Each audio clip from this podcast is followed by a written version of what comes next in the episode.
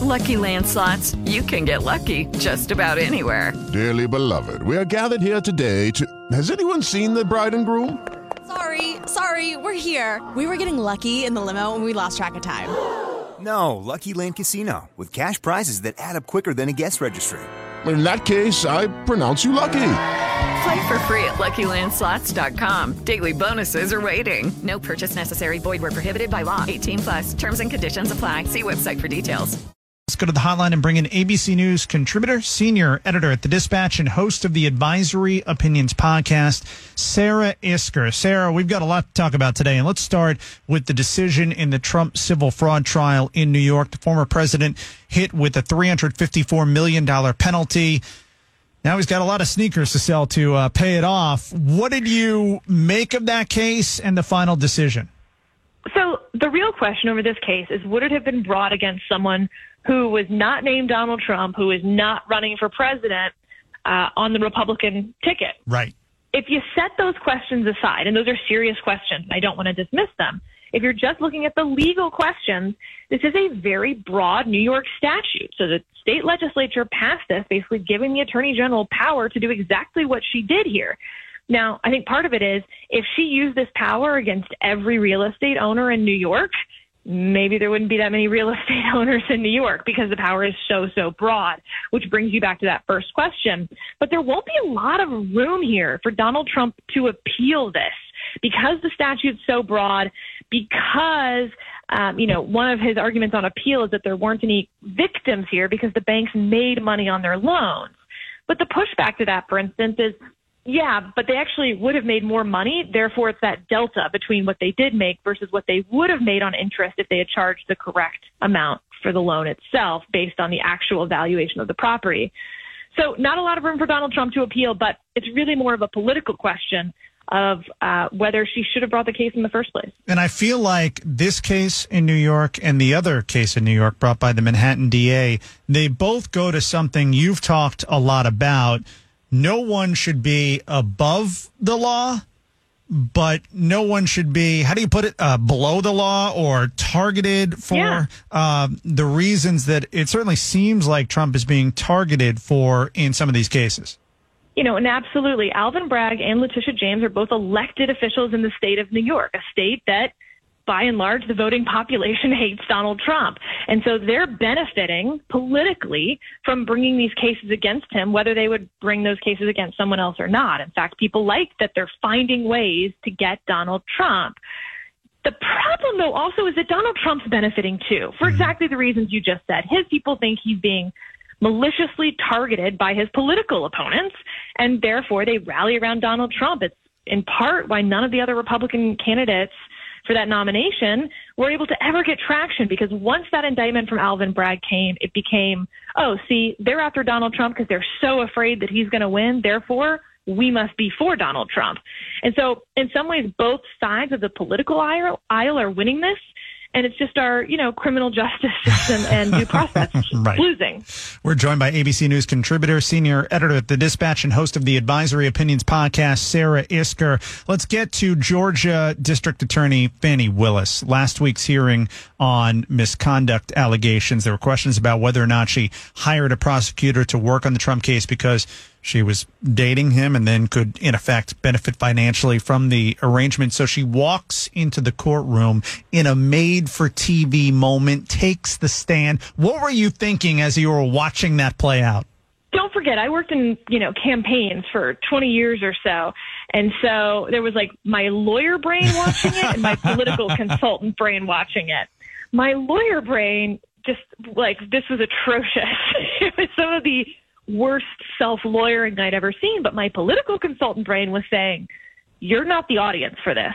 And imagine you know, if you were the audience, what you would think of it. And so on the one hand, I think if you are, you know, a Fox News viewer, you thought she was glib, defensive, lying about a bunch of stuff. But if you were a Fulton County voter, which is of course who Fani Willis cares about, mm-hmm. those are her constituents. Um, I think you thought she wasn't going to put up with crap from these Trump people. You know, she gave that famous line. Remember, I'm not the one on trial. Yep. As much as you may wish I were, you're the one on trial. Um, you know, she looked like she was fighting these guys. And that's going to be helpful for her side. I don't think that the Trump folks were able to actually make the case that any misconduct that she may have committed infected their indictments or their future trials. So I don't think the judge will remove her from those cases. But she's opened up a world of hurt against herself, potentially even unrelated charges. I mean, I'm not a tax lawyer, but there was some weird stuff she was talking about in there with how money was moving that I'm not sure you get to do. Yeah, it was interesting because in terms of being disqualified from the case, it seemed like after all the dust settled, that was probably unlikely. But then you have those questions about the money and the cash and all that kind of stuff. And then also, did they lie in a sworn affidavit about when the relationship started with the witness saying that it started much earlier than they claim it started. So it was almost like, are there legal implications outside of the case itself that could be in play exactly. here? Exactly. You know, in order for her to be disqualified from the case, they have to prove that the purpose of bringing the case was the financial benefit. So you have to prove she financially benefited and that it's why she brought this case in the first place. I just don't think they were able to Yeah. connect those dots. But she did not have a lot of credibility on the stand No. as she was explaining how she reimbursed her boyfriend for tens of thousands of dollars of travel, all with cash that she can't tell you where it came from or when it came from. She just has that much cash in her home, hasn't ever replenished the cash. I mean, there's no receipts for the cash. It made no sense. And if the judge finds that to be not credible testimony, it means that she lied in her filing. She could be held in contempt of court. She could be brought up on disciplinary charges to the bar. But that's not going to change the criminal case against Donald Trump and his co-defendants. And I was just thinking as I'm watching her say all of this, does she have a good home security system? Because she's talking about how much cash I know. stores at her Except place. that no one watching that believes she actually has that much. Right. Like the whole thing is she's lying. There's no cash in her home. That's right. Don't break into her home because there's nothing there. I promise. Uh, we're joined by ABC News contributor Sarah Isgur. Final question for you. Out of all the legal issues Trump is still facing, what are you watching for next? I'm absolutely watching on that immunity question. You know, we've got the Alvin Bragg criminal trial starting March 25th. Um, you know, the Supreme Court's decision in this federal case on immunity could really affect that. Uh, you know, uh, it's all eyes on the Supreme Court right now at 10 a.m. each day. Like, I'm hitting refresh over and over again. All right, ABC News contributor Sarah Isgur, senior editor of the Dispatch, host of the Advisory Opinions podcast, and you can follow her on X2 at Whig Newtons. Sarah, great to talk to you. Thanks so much. Thank you. We have Tampa Bay Business Journal real estate editor Ashley Kritzer. You can find all of her work at tampabaybusinessjournal.com, and you can also follow her on social media for the latest at Ashley Kritzer. Ashley, it's great to talk to you this morning. And let's start with the St. Pete Housing Authority, their big redevelopment plan for a former hospital now moving forward. That's right, Ryan. So I think this is the type of adaptive reuse that we'll see to really move the needle on Tampa Bay's housing crisis. So the St. Petersburg Housing Authority is a $38 million redevelopment of the former Ed White Hospital to turn that property into 71 apartments for low income seniors. And this is what it's going to have to look like, right? To make any progress on the housing crisis, We're, we need to add units. We need to repurpose properties that have reached the end of their functional lives. And I think it really is, um, it's really progressive of Pinellas County to, to come out and do this. You know, it's especially important in Pinellas County because uh, not a lot of room left. That's right. I mean, as, as you well know, that drive from your apartment to the to the studio, Yeah. everything is built out. There is no land. There's no vacant land. It is going to have to be redevelopments like this, adaptive reuse. These projects are not cheap. Developers are not going to do them without huge public incentive. But you know, what's the answer? For, for housing, people need places to live, and this is for low income seniors. This particular project. Yeah, unless they want to redevelop that giant dump that I drive by uh, every day, that landfill. Uh, yeah. They need that for all the trash, though. There's not a lot of room. uh, I really do like this idea, especially this space that used to be a hospital. I mean, it just makes perfect sense to develop that into, you know, a housing unit. It fits. It really does, and I think usually when I when I come on and we talk about affordable housing, we're talking about the idea of adapting office towers to that sort of thing. And like I've said, we don't really have functionally obsolete office towers in the Tampa Bay region. Our properties are a little newer than that, but we do have other functionally obsolete properties that are great candidates for this, but it's not going to happen without public incentive dollars. All right. The other story that I want to make sure we get to the owners of the Sirata Beach Resort on St. Pete Beach, uh, they're having a bit of a battle with the St. Pete Beach mayor. What's going on there? They are, and this is really a fascinating accusation that the owners of that resort have lobbed at the mayor. So the owners of that resort want to add two hotels to the property on St. Pete Beach, and they're asking the mayor to recuse himself from a vote on that expansion because they're saying he was actually the founder of an anti-development group that's opposed to this project and continued to work with that group after he became mayor.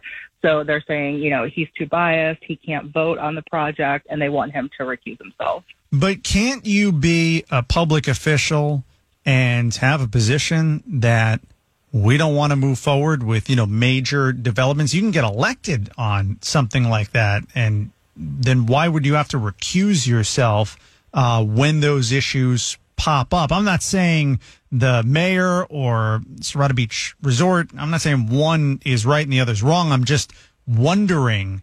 Uh, that seems like something that, that some politicians would run on. That's true. So the difference here and the allegation is that he has that bias coming into it. Certainly an elected official presented with any development, they're there to make up their mind and vote for or against it. And you're right. We have elected officials on all sides of Tampa Bay that have made a career out of opposing development. But ideally, they are not coming to the vote already having worked against the project. That's the difference. In terms of the expansion itself, what is the pushback to it? Oh, I think it's the same pushback you hear against every development. It's too much traffic. Our infrastructure is already strained. We don't need more people. It's the same drumbeat that, that NIMBY, NIMBYs always say, right? I got in. Now we're full. You can stay out. We don't need to expand the, the Sirata. We don't need to add hotel rooms to St. Pete Beach. We're good as we are. See, to me, you've got Clearwater Beach is the big one here, obviously, but then it feels like St. Pete Beach has a little room to grow and expand, just like all of St. Pete is doing. I think so. I don't think you can ever really compare it to Clearwater Beach because Yeah. the difference is in height restrictions. I think part of the charm of St. Pete Beach is that it has retained sort of that mid-century character. However, that does not mean that we can't add to that Right. or that thoughtful development and construction doesn't have a place because you're right. Like it's a beautiful beach. It's one of the best beaches in the region, if not the U.S. And why not just, you know, turn up the charm and make it an even better place? Last thing I want to ask you about, we're joined by Tampa Bay Business Journal real estate editor Ashley Kritzer, Tampa City Council. They approved money from a state grant for a project that is going to impact a lot of people. We're talking about one of the busiest streets in the area. Tell us about what's going to be happening in the South Howard district. So this is a flooding relief project, and it is on South Howard Avenue, which, as you said, is one of the busiest streets in Tampa. And there's so many businesses there, right? From the iconic Bern's Steakhouse, the Epicurean.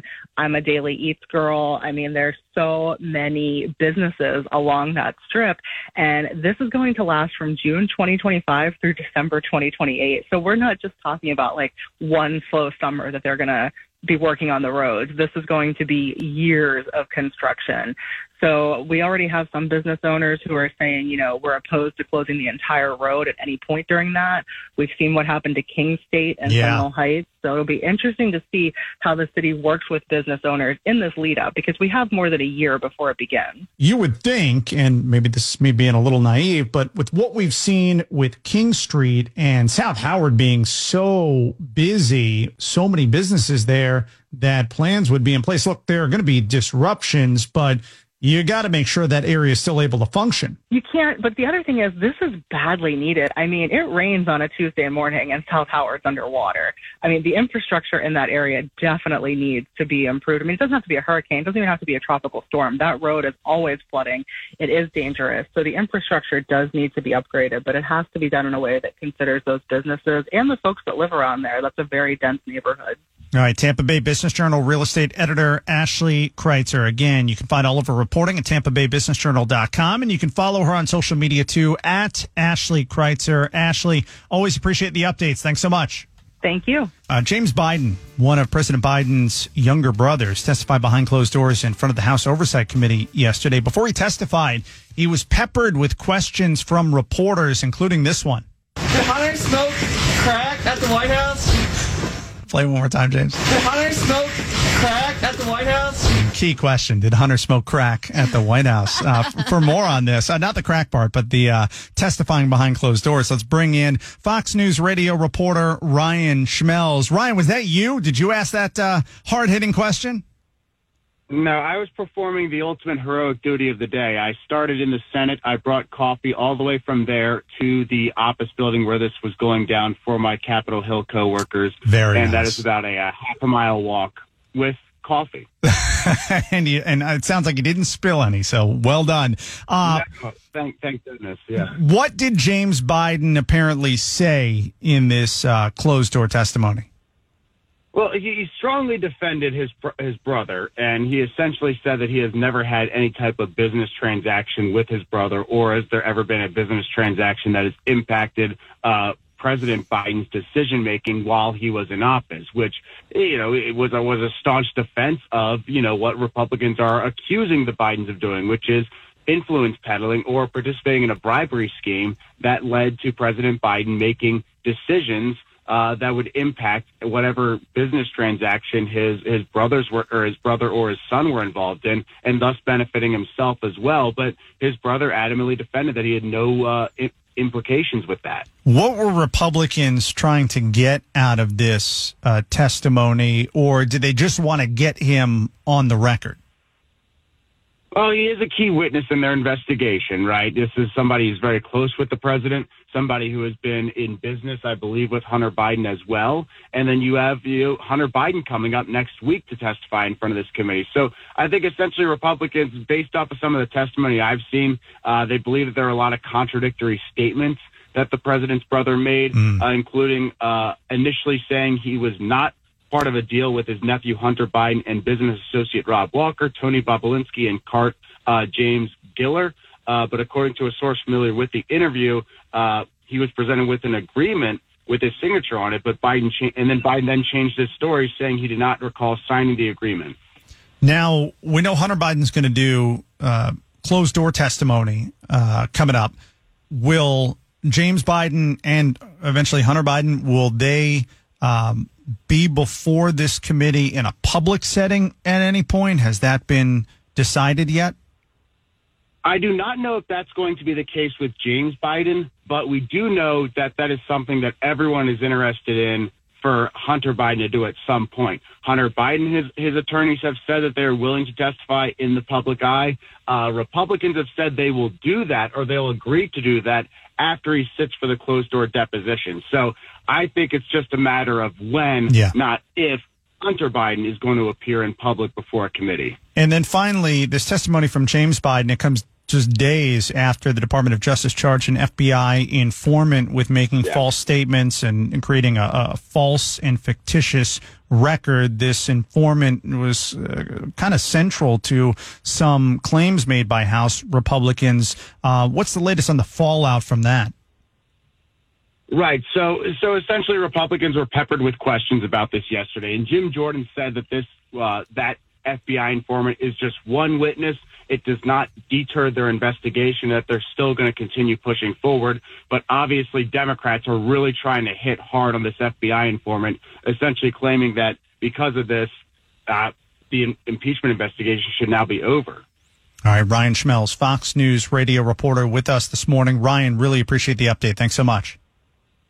Hey, thank you, sir. Have a good one. All right, you as well. Uh, James Comer was talking the other day, and uh, more and more, there's a real question as to whether or not they have the votes uh, to move forward with an impeachment of President Biden. Uh, remember, uh, they've lost a couple of uh, Republican seats uh, over the past uh, couple of weeks, from Kevin McCarthy resigning to the George Santos seat being flipped now to the Democrats. So they didn't have a lot to lose before. They've got even less now. And uh, if they don't have the votes, they're just not going to move forward. I wouldn't be surprised if they don't move forward with an impeachment uh, proceeding because it's risky uh, not so much for Republicans in safe seats, but Republicans in swing districts. Uh, you just don't know how that's going to play out politically. And I think a lot of them, they just don't want to get involved in any of that. Plus, I mean, let's be honest at this point. Uh, the election's what a couple of months away. it doesn't even make any sense. It kind of seems like a waste of time. Right. Uh, the voters can just uh, decide on it. Uh, I do think Hunter Biden will testify publicly at some point, though. And you would figure, because there's politics involved in, in all of this, you would figure you would want to do that at a time, you know, a little closer to the election. Uh, if you think you've got the goods to where it's going to end up hurting the Bidens, you know, you don't want to end up in a situation where uh, all of a sudden that hearing doesn't end up looking good for Republicans. So that can be a bit risky too. Um, but I mean, that's what everybody wants to see. You got to put that in prime time, right? right. Hunter Biden Yeah. on the stage. Yeah, absolutely. Of course, and I wonder. Uh, I wonder if uh, when Hunter Biden, um, when he walks in, uh, if they'll ask him uh, this. There it is. Did Hunter smoke crack at yeah, the White House? yeah. I wonder. If, Smoke crack at the White House. I wouldn't be surprised if that was Marjorie Taylor Greene asking him the question uh, during the testimony. The Ryan Gorman Show, 5 to 9 every weekday morning on News Radio WFLA. Lucky Land Casino asking people what's the weirdest place you've gotten lucky? Lucky? In line at the deli, I guess? Aha, in my dentist's office. More than once, actually. Do I have to say? Yes, you do. In the car before my kids' PTA meeting. Really? Yes. Excuse me, what's the weirdest place you've gotten lucky? I never win and tell. Well, there you have it. You can get lucky anywhere playing at LuckyLandSlots.com. Play for free right now. Are you feeling lucky? No purchase necessary. Void where prohibited by law. 18 plus. Terms and conditions apply. See website for details.